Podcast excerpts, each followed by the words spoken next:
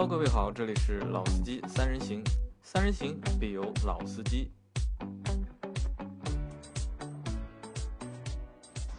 Hello，大家好，欢迎收听《老司机三人行》，我是杨磊大家好，我是老倪。哎，大家好，我是周老师。啊。周老师这个星期又来了啊，因为这个星期呢，阿 Q 他去旅游了，但是他也没告诉我们他去哪里旅游。然后他和我说他是一个人出去旅游的，然后昨天还拍了几张照片给我，一个人在一个我也不知道什么地方站在车上拍了很多自拍的照片。那所以他这个星期他是不来了。缺席了，啊，要缺席了，那就这星期剩下的两集或者三集，就由我老倪还有周老师来给大家做了。那这期节目呢，我们会和大家讨论什么呢？我们会讨论目前就是中国的就是这个新能源车的一个发展的一个现状和就是发展的一个前景。那为什么会谈这个呢？我们在我在上周时候，就是我不知道是哪个小伙伴在群里面发了一张照片，就是说了就是有一张表嘛，上面写着就是好像是德国是在二零四零年会禁止就是销售燃油车，然后英国好像也是在二零四零年，然后英国、法国，反正欧盟好欧洲的好几个国家都有了就是在二零叉叉年有禁止就是销售燃油车的这个就是计划或者是这个决定。当然，这个东西是一个就是非官方渠道发出来的一个东西，那我也不知道是真的还是假的。就你们两个看到吧，这这个这个照片。有啊，这个照片那个我倒是没有看到，不过其实，在蛮蛮久以前，可能一年以前，其实我就有看到类似的这种信息或者新闻，说欧盟的话会拟定就是那个，嗯、在未来可能十年二十年需要就是说把燃油车全部禁售，主要还是为了降低排放，对吧？保护环境这样的一个目的。因为我之前也看到过，就是好像德国也是有一条这样的类相类似的规定，但我也不知道到底是真的还是假的。但我们先不考虑它是真是假，因为其实这我觉得是一个大的趋势嘛。对，不说就是完全禁止，也是会慢慢的就是减少嘛。那你们觉得就是到二零四零年或者二零三零年或者二零五零年，那现在是二零一七年嘛，那可能还有三四三十年或者是二十多年的时间，你们觉得这点时间够不够？啊，我觉得够了。你觉得够了？为现在啊，就是说科技发展其实很快的，很多十年前我们觉得不可能的事情，现在都做到了，对吧？就就打举个例子，就比如说在计算机这上面，那我记得我是在那个九七年离开现在二十年吧，那个时候买了第一台电脑，那个时候奔腾一百，奔腾一百，然后那个十六 G 内存，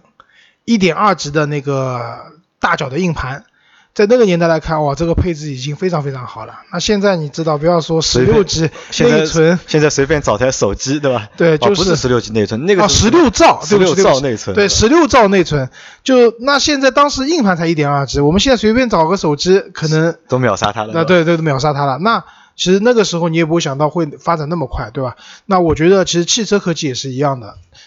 在一些关键的节点或者说关键的技术上面，如果说有了突破的发展的话，那我觉得是完全有可能的。就打个比方讲，那我们知道，就前段时间有一个石墨烯的一个这样的一个原料，就是材料被被网上炒得很火嘛。那这个材料的话，它用它来做那个电池的话，在同等体积和重量下，那个电池的它的那个就电量的储存能力是现在电池的很多倍。那那试想一下，我们现在一辆比较好的那个电动车的话，比如说叫特斯拉，对吧？特斯拉的 P 一百的话，它充满电以后，官方标称的数据续航里程五到六百公里之间。那如果说未来真的是可以做到我的电池电容量够大的话，我充一次电可以2000续航两千公里、三千公里的话，那是不是真的没有必要开燃油车了？对吧？所以我觉得这个是完全有可能的。这个是完全有可能的啊。好，那其实从上个星期我们看到这张图片上面啊，就是可以知道，就是以后就是燃油车会越来越少，这可能是一个大的一个趋势嘛。那其实我国就是我们国家嘛，其实在应该是五年前吧，或者是六年前，好像已经就提出了就是要去大力发展就是电动车，然后要实现一个就是弯道超车的一个就是计划嘛，就通过电动车去逆袭，就是让自己的就是国国家的就是汽车的一个工业或者是汽车产业，就是重新去争取一个在全球争取一个好的位置或者是一个好的排名。那可能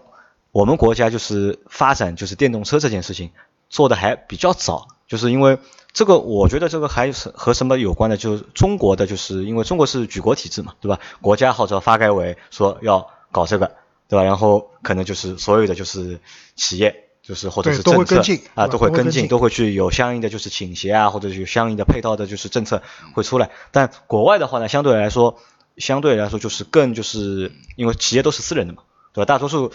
那些就是车企都是私人的，就是政府也没有法办法去做决定，你一定要开发这个开发那个，最多在法律上面去做一些就是相应的规定，说比如说它可能一些排排放啊，或者是一些就其他东西做一些相应的规定。那可能中国在做就是电动车或者在做新能源车这件事情，至少起步，我觉得还是起的还是比较早的。对，嗯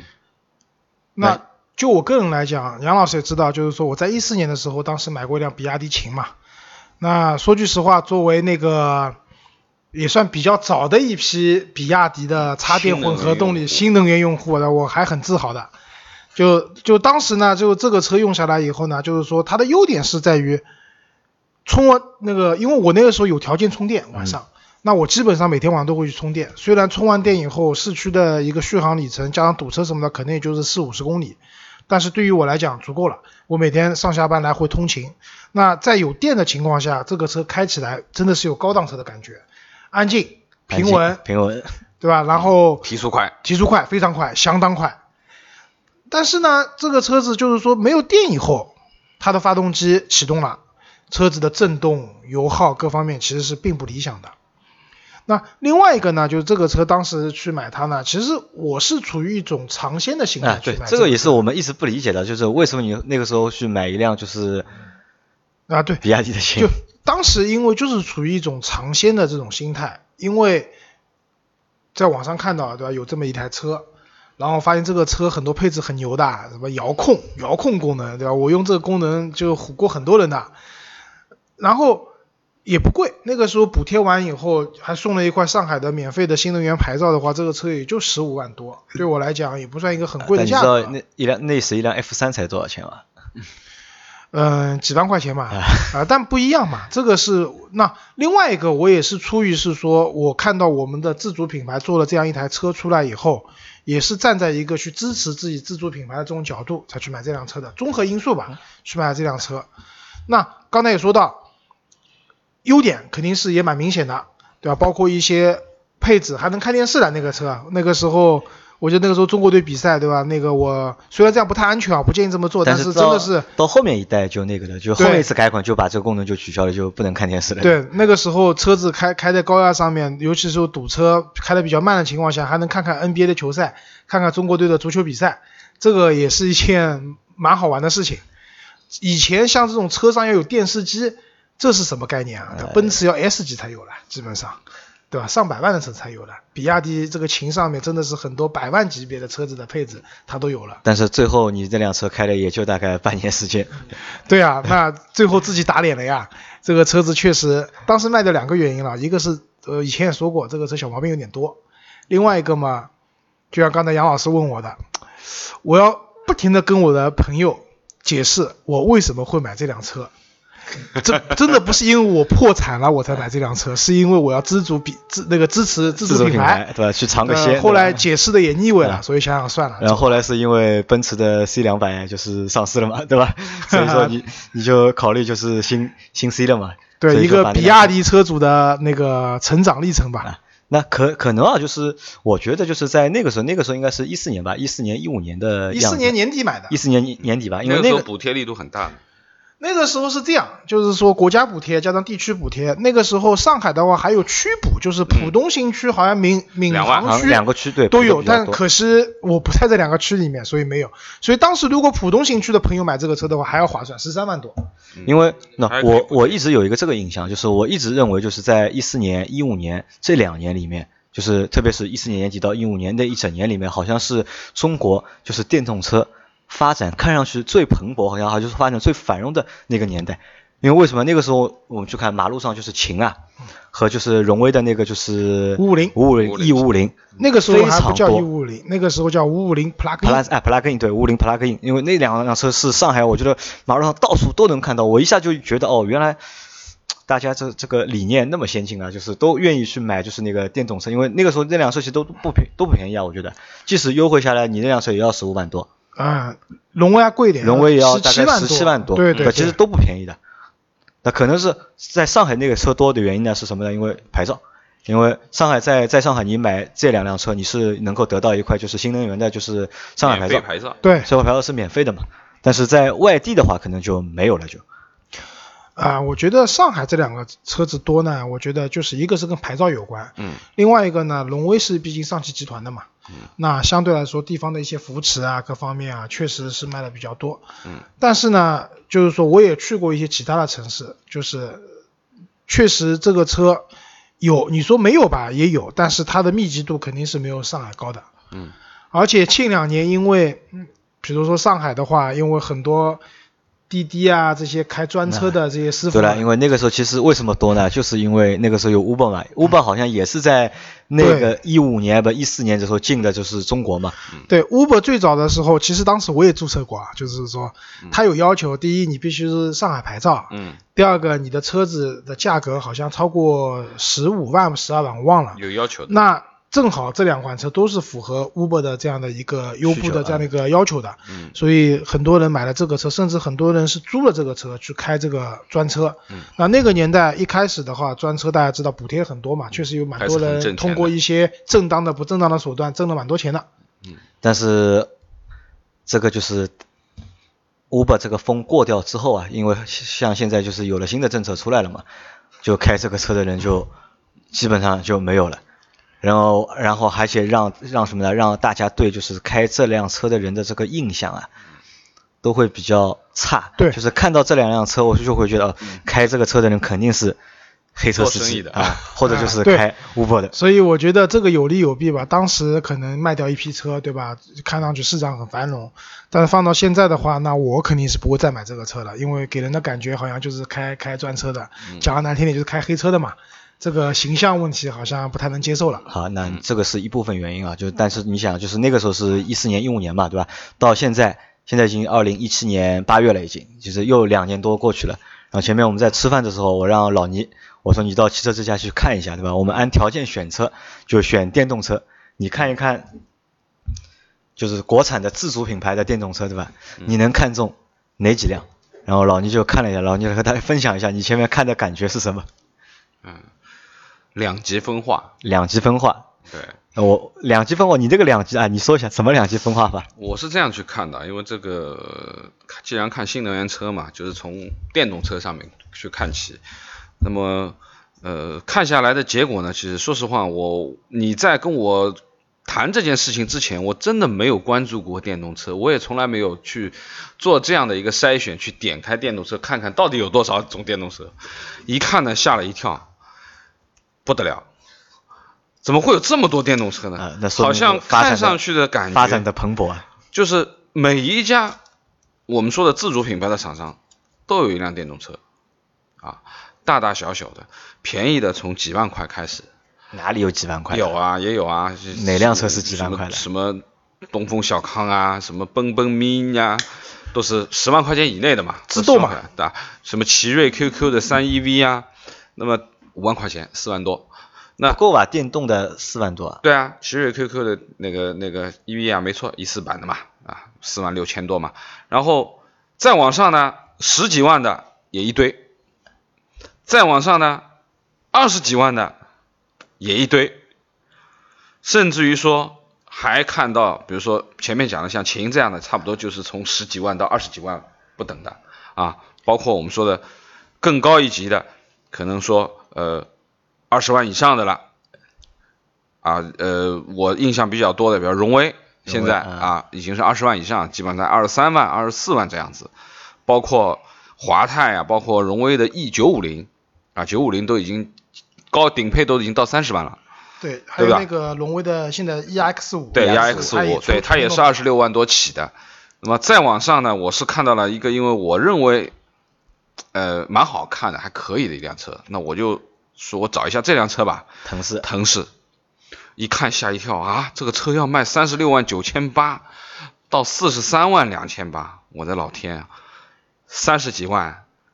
可以买什么车呢？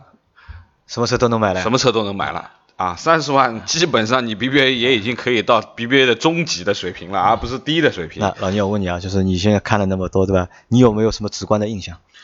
除了两极分化之外，还有别的影响？我觉得就是说，第一个就是呃，第一自主品牌的车，呃，品牌很多，多就品牌多嘛，品牌多啊，车子也很多，嗯。啊，价格呢参差不齐，从几万块、十几万到二十几万到三十几万都有。但说实话呢，呃，一辆这样的车卖这个价格，卖到这个价格的话，呢我觉得呃性价比是可以说是没有的，没有性价比，可以是没有，而且呢，真真的以我的审美观来说呢，不太好看。那么，但是你又能眼睛能看得中的车呢？就像我说的，哎，腾势，我觉得还长得还不错啊。然后看上去马路上碰到过几次了，觉得嗯这辆车还不错，也知道这辆是电动车，又是新能源牌照的，又又不要钱。但是一看吓一跳，三十几万，那三十几万前面讲了，这个性价比又没有了，对不对？啊如果说这辆车可能二十几万的话，或许我还真的可能会会考虑一下这件事情。那么再往上一走。你要到了，比如说自主呃，我们说的这个合资品牌的话，或者是进口品牌了啊，S 六零 L 啊，或者凯迪拉克啊，或者宝马的五系啊，新能源啊，包括在上面的 Model 啊，啊，特斯拉，啊，那这个价格就完全是另外一个层次的东西了。当然车很好，你是这个是你能看得中的品牌，但是可能你买不起啊，但是你能买得起的呢，你又看不中。那么这就是一种我觉得前面所说的两极分化啊。那周周老师，我问你啊，就为什么就是就两年过去嘛？因为在一四年的时候还没有那么多，就是一五一四年一五年还没有那么多就是电动车嘛。两年过去了，基本上就是我们看了所有的就自主品牌都出了自己的电动车。啊，我觉得是这样，就是自主品牌出电动车，包括一些合资品牌也出。那个混动的车型啊，就插电混动，百公里油耗可能一点几升，那可能跟我们国家工信部要求有关。就是车企的话，现在它的平均油耗要做到多少升以下？国家规定嘛，二零二零年嘛，就是五升嘛。对，那这个五升的话，其实传统的燃油车的话是很难做到的。那你也不可能说我只发展小排量，什么一点零三缸发动机。那这个东西不能满足整个市场的需求，那怎么办？那我只能说做一些相对来说排量比较大的，因为现在主流基本上自然吸气的话，一点六到二点五之间，嗯，对吧？涡轮增压的差不多一点二 T 开始，一直到二点零 T，那都是比较主流的这样的一些东西。但是这些车型基本上都很难做到五升的这样的一个油耗，那怎么办？拉平均值。对，通过电动车也好，通过插电混动也好，这些方式把平均值拉下来。那我觉得这是一个方面，所以呢，我刚才老倪讲了很多车子，其实在我看来，它不是真的说我造出来以后是要好好去卖的，嗯，真的就是为了企业发展的需要，符合法律法规的规定等方面去来的，这也是一个造成两极分化的很重要的原因。其实大家知道，就是说中国的话，比如说像我们一线城市，那我们主力的消费的车子的价格可能在十万到二十万、二十万甚至三十万之间，嗯。那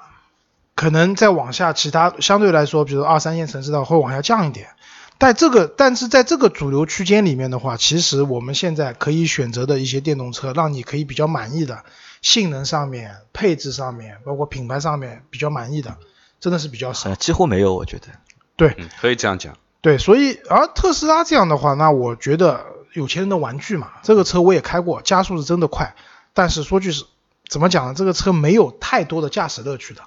它完全就是电机一踩，一个电门一踩，扭矩瞬时达到峰值，然后给你一种让你甚至感觉有点眩晕的这种推背感。但是它的驾驶乐趣其实没有传统的，比如说差不多一百万的价格的话，你去买辆宝马的 M3，或者说买辆 C63 这样的车，嗯，这些车子给你带来的驾驶乐趣，肯定我觉得跟特斯拉是不一样的。啊，当然了，也不排除因为电动车安静，对吧？很多人喜欢安静或者怎么样，那也没问题。但总体来说，我觉得这些车在我看来是缺乏驾驶乐趣的。那我我问大家，就是在目前这个情况下面，就是在如果让大家去选一辆电动车的话，你们有选择吗？有没有自己看得中的电动车？然后就是也要根据自己的一个就是经济经济情况，然后觉得你又看得中，你又买得起的，有没有？如果是我的话，务实一点的话，我们想纯电动啊，啊，纯电动，那我可能会选择类似于像荣威 EX 五那个 EX 五，嗯，纯电版的，嗯，它的百公就是充满电以后的续航，差不多在三百多公里，三百多公里，四百公里左右。那对于我来讲的话，我差不多一周充一次电就可以了。然后我自我自己本身也有充电的条件，家里面也有充电的条件，所以我会选这样的车。嗯，再贵的话，那你像前段时间 Model 三对吧？特斯拉的 Model 3，那这样的车如果说到时候国内有了，那我觉得也是可以考虑的。也是可以考虑。那其实考虑也不是很多。老倪，你会考虑什么？那个腾势，嗯，腾势当然这个价位肯定是不可能考虑的因为太贵也不会考虑。呃应该说就是从电动车现在能够看得上的，就像前面讲的，无非就是我们现在主流的两个大企业，一个比亚迪，一个就是我们上汽的这个荣威。那当然，呃，荣威的车还还算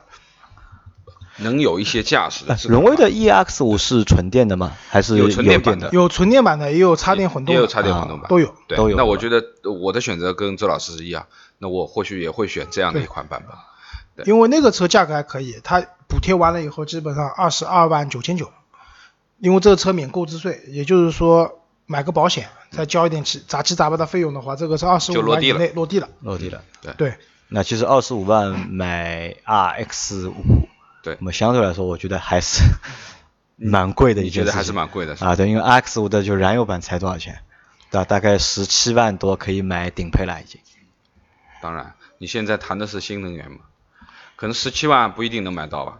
十七万不能买到。呃，是这样，RX 五的普通版的话，它 1.5T 和 2.0T，它后面标的是 2.0T 和 3.0T。嗯，这里提醒大家，2.0T 不是 2.0T 2.0T 啊，啊是 1.5T，对 3.0T 是 2.0T 的。所以现在车企都蛮坏的，啊对的后面数字越标越大，再这样下去以后，弄不好标个什么八零 T，八零 T、一百 T 都有可能了。当然，这个东西就是车主可能会觉得比较有面子吧，但实际上本质上它的燃油版 1.5T、2.0T 的。呃，不过这里还是要说一下，荣威的这款车子，上汽荣威的这款 RX 五，确实是做的不错的。就是你可以可以明显的看到，现在上海我们这个车子普通版有很多都是上海牌照的。嗯，这说明什么？就是说以往来讲，我们觉得就是说能上上海牌照的车，一般都挺好的车，因为上海牌照本身贵，而且又难拍。嗯，那所以如果说这样的车，它已经有很多上海牌的车主去选择这个车了，那我们认为就是说这个车的它有品这样的用户质各方面市场了。是好的。受受到用户的一个认可。对对对对，对，啊，那当然我要说一下，就是我们没有被荣威冲着啊，可能就是有的小伙伴听到我们这么说，以为我们被荣威冲着，其实我们没有被荣威冲着。那然后我们继续说下去啊，嗯那其实我们考虑一下，就是我们为什么会去选择一个就是电动车，或者是选择一个新能源车？那我觉得一个是从使用的经济上来讲，那电动车或者说那个那个插电混动的，在使用电力驱动的情况下，它的使用成本就是跟传统燃油车比是差蛮多的。嗯像我那个时候晚上充电，大家知道晚上半价嘛，一度电的话三毛多，基本上，嗯，你充个像那些电池的话，电流量都是差不多在三十多千瓦，也就是说三十度电，三十度电的话，如果晚上去充的话，就是十块钱左右的话，你能跑到三百公里，那这个它的那个性价比是很高的。你汽油车的话，哪怕你再省，你三百公里，我说你百公里油耗你算五毛钱嘛，对吧？六算十那六十的话150块嘛也要，对，所以就是说这个是性价比是很高的一件事情。那第二个从理念上来讲，那因为大家知道就是说 对环保，那这两年我们上海的天嗯。都很蓝，对吧？去年有那个 G 二零补录，呃，嗯今年有那个什么一带一的补录。嗯，嗯。但是不管怎么样，确实这两年至少上海的雾霾天是少的，嗯。蓝天白云相对来说少，蓝天白云的天气很多，今天的天也非常蓝。那我觉得这个东西也需要大家去努力的，除了我们的政府去治理各方面，那我们平时用车这种环保的理念也要跟上。那我觉得这个是对我们未来的长久的生存啊，包括对吧？讲的大一点，为子孙后代造福的一件事情。所以我觉得主要从这两个方面我会去考虑这个车。那我问我的问题又来了，就是如果我们既想就是燃油经济性降低，对吧？就是省油，对吧？然后呢又要就是环保，嗯对吧？然后呢我又要一个车是比较好的，但因为前面我们说那些电动车，其实我认为我们三位基本上都都看不中的，其实，嗯，对吧？那还有别的办法去解决吧这个问题？有啊，什么办法？呃，你前面让我用条件搜索，我们先点了一下电动车，啊同样我们再用条件搜索点一下油电混动，啊，油电混动对吧？就是我们说的呃混动型的车。那么这个点出来以后的结果呢，倒是我能看得下去的东西啊。啊你和大家说一下。那么最基本的来说，所有的看上去啊，就是合资品牌的一些主流车型，主流车型基本上你从 A 级的车到到 B 级的车级的车啊，甚至于更高级的，你都有的选了。都有就是基本都有，油电混合的版本对油电混合的版本。当然，就是从油电混合这个角度上讲，其实呃，丰田是鼻祖嘛，那么基本上也是最成熟的。它的售价呢？很便宜啊，我觉得因为我们可以这样知道，因为电动车，就比如我们拿比亚迪秦来举例子，因为比亚迪秦的原型其实就是一辆 F 三，对吧？F 三可能就卖个大概六万块钱左右，然后呃，不是 F 三，不是 F 三，不是 F 三，比亚迪秦这个车子的话，相对来说跟它车型比较接近的话，是他们的速锐，速锐，对，速锐那卖多少钱是？十几万吧，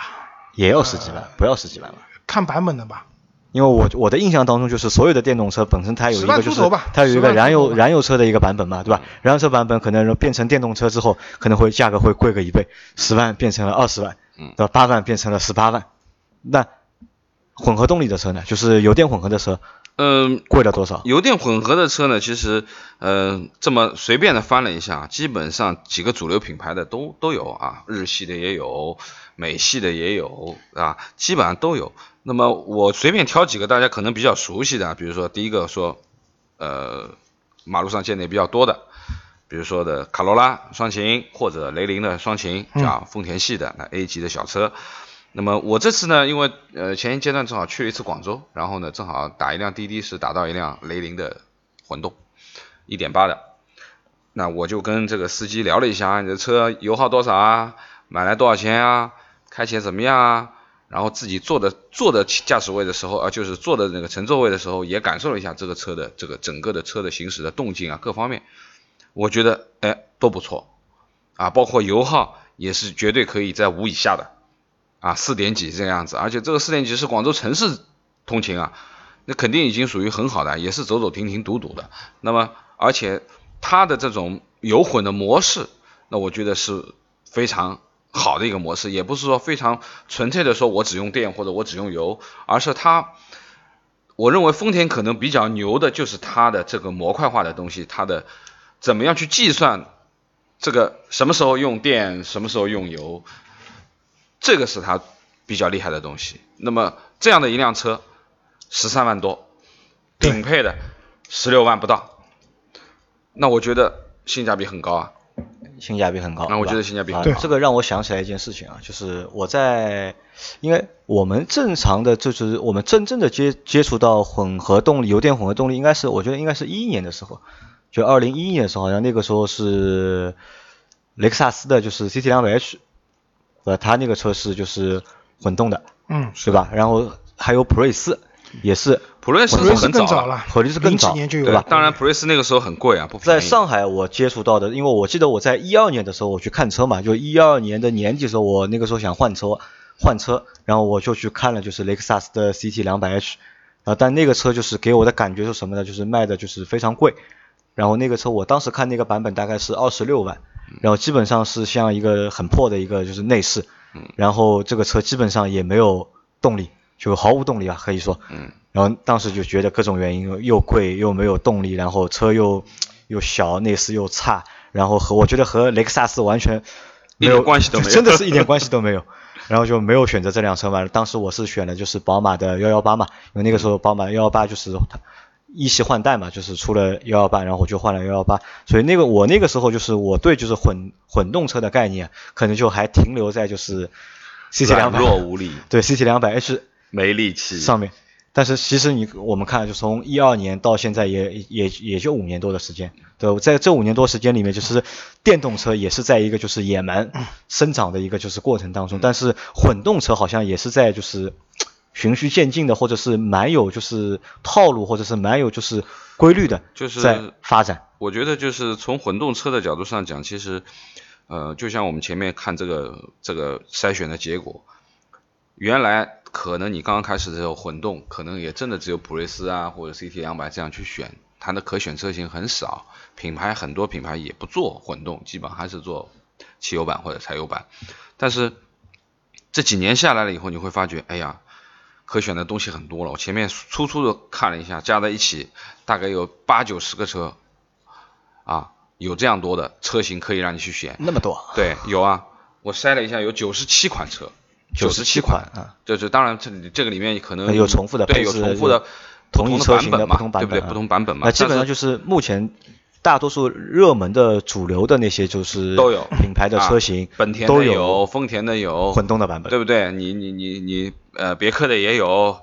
啊，包括我们现在最新的，刚刚呃前一阶段刚刚上来的那个本田的 CRV 也出了混动的啊。然后我们上周上上周去试驾的那个新君威。新君威也有也有。混动的版本，对三零 H 的版本，30H 嗯。三零 H 的版本。那么包括日产、楼兰也有混动版本。啊，最新的那个那个阿库拉 MDX 也已出了混动的版本。那么越来越多的车，当然雷克萨斯就不用说了，本身雷克萨斯基本上 ES 都是混动的。啊，包括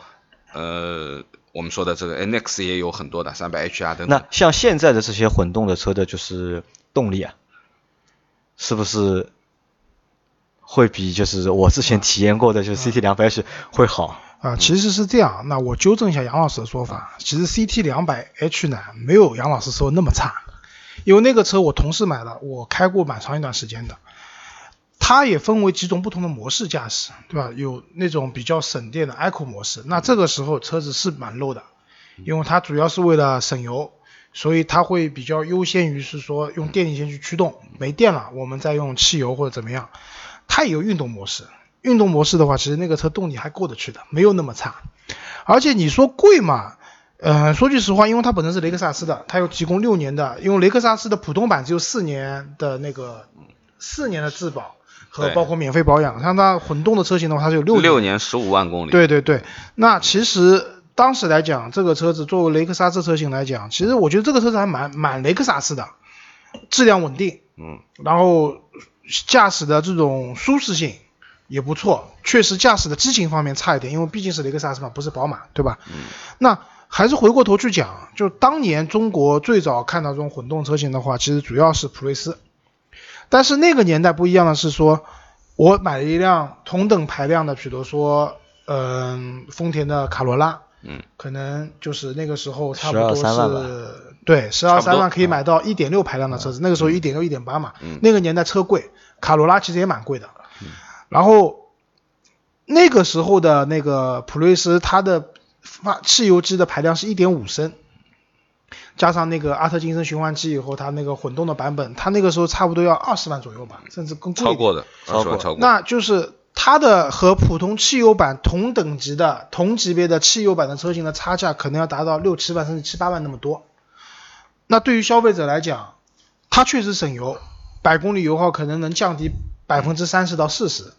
但是因为它的差价太大了。嗯，算算油钱也不对，算。算算你要把油开汽油把这些钱开回来的话，可能也不太现实，所以会考虑这样的车型的人不是太多。不是太太多。多，对对对，那后来逐步逐步发展，就包括我们讲的雷克萨斯 CT 两百，CT 两百其实和普锐斯在我看来就是同一辆车嘛，不同的 logo 而已。嗯然后后来变成一点八升的汽油加那个 hybrid，、对再逐步逐步发展到现在，就像刚才老倪讲的，现在主流品牌的主流车型基本上都有 hybrid 的这样的一个车型了。对，而且现在的差价没有那么大了。价格也已经下探到一个十万对的这，个数字。刚才我们也讲讲到，就是杨老师去试过那个我们这次新上了那个别克新上的新新君威，对吧？三零 H 的车子，两个配置，二十二万多到二十四万对，多。二十二万九和二十三万九啊，啊，OK，反正就是这个价位，其实你买一辆主流的 B 级车的话，这个价位其实是要的。对的，嗯对，但是你买这个车，当然它用的是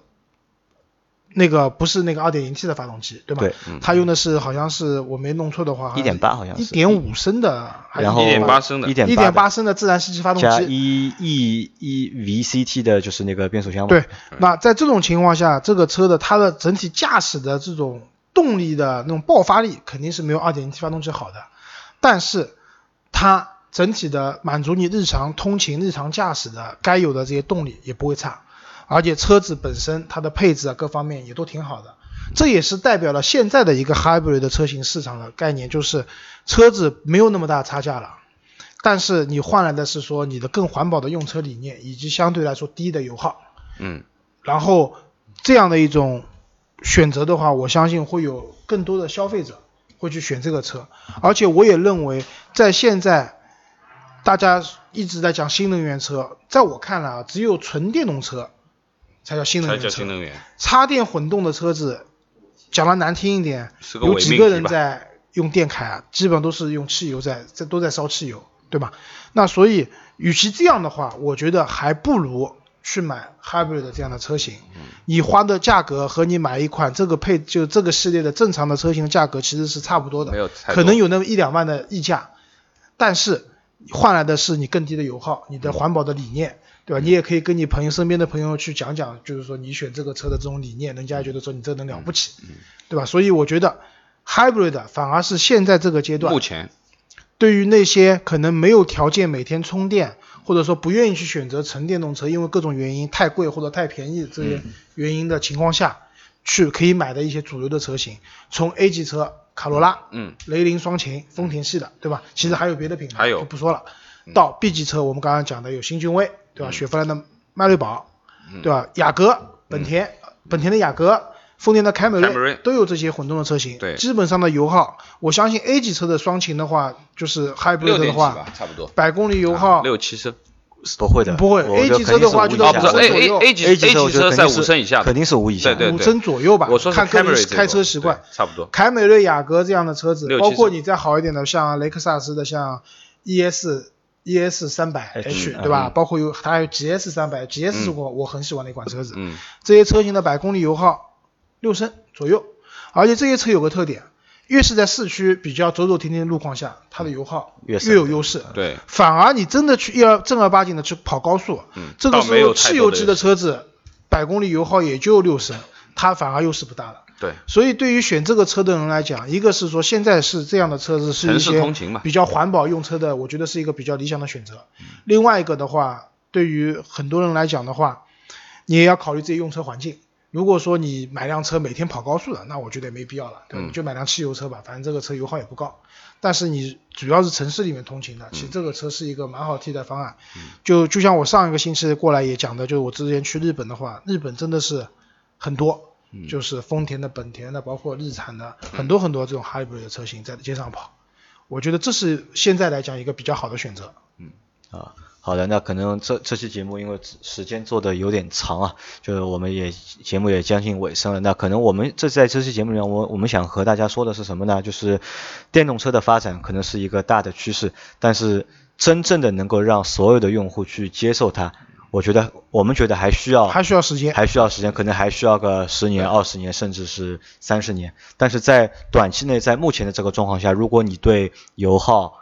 对环保你是有要求的话，其实最好的选择还是就是 hybrid 的这种混动的车型，不插电的，对不插电的混动的车型。那这个是目前来说是相对来说比较靠谱，我觉得也比较这是说成熟的一个针对大部。分都是用车的人一个比较成熟靠谱的一个选择。嗯，至于你说我住别墅，对吧？我有合理非常好的充电条件，嗯。那你选择一辆，包括你的经济能力也也允许，那类似于像特斯拉这样的一些比较高端的豪华的电动车，那我觉得也是一个很不错的选择。哪怕你说我去买一辆就像老倪看不上的那些车子，如果说只是用短途通勤用的十来万的这种纯电动车也可以。对，这关键还是根据你自身的自己的用车环境吧。对，根据你自身的需求，你去选择和判断。啊，好的，那我们这期节目就先做到这里了。然后我们以后如果有机会的话，我们可以去做做一期就是混动车的，就是测评，去实际实际的去感受一下，去体验一下，看一下就目前的这些就是